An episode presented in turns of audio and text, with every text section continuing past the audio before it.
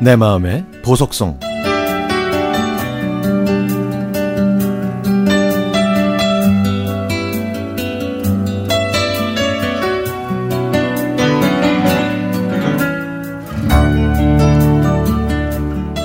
어제 저녁부터 작은 아이가 봄나들이 가자고 졸랐습니다. 대학생인 작은 애는 개강이 늦어지면서 거의 한 달 정도 집에만 있었는데 그게 답답했는지 밖에 나가고 싶었나 봅니다. 게다가 요즘에는 날씨가 정말 좋잖아요.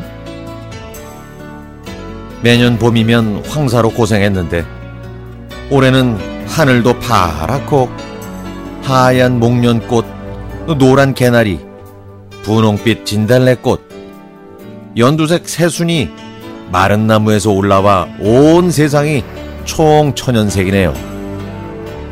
그러니 작은 애가 밖에 나가고 싶어 하는 건 당연했겠죠.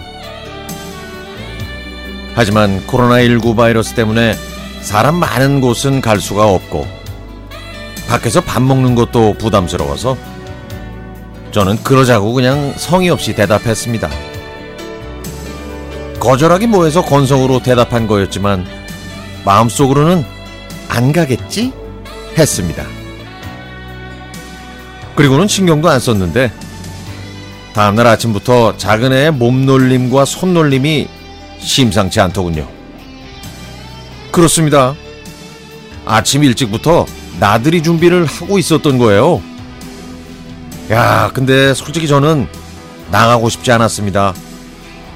밖에 나가면 사람 없는 곳을 찾아다녀야 되는데 서울 근교에서 그런 곳을 찾는 것도 쉽지 않을 것 같았고 또 도로에서 길이라도 막히면은 아유 그냥 고생만 할 것 같았거든요. 봄나들이 갈 생각에 들뜬 작은 애는 열심히 도시락을 싸기 시작했습니다. 냉동실에 있는 해물 완자와 소세지를 굽고 양배추와 감자를 썰어서 오코노미야끼도 만들었습니다.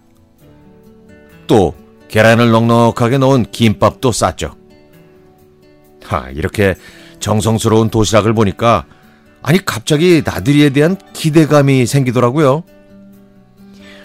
예, 근데 도시락을 어디서 먹지? 걱정하지 마, 엄마. 내가 다 계획이 있으니까. 남편과 저 작은 아이는 차를 타고 남한강변을 따라 드라이브를 했습니다.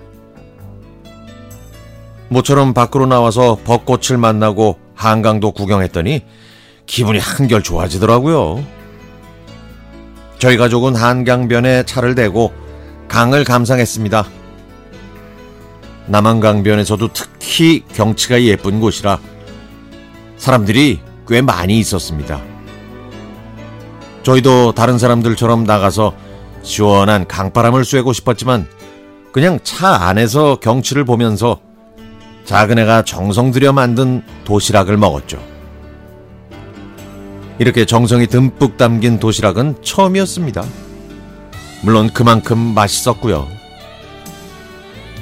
가족과 함께 맛있는 음식을 먹으면서 화창한 봄날을 구경하니 참으로 행복했습니다.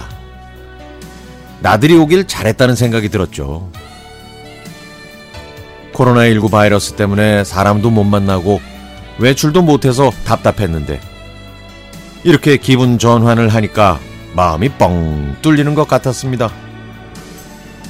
아, 아마 오늘 기억에 오래 남을 것 같아. 코로나 때문에 차 안에서 강을 보면서 맛있는 도시락 먹은 것도 기억에 남을 것 같고.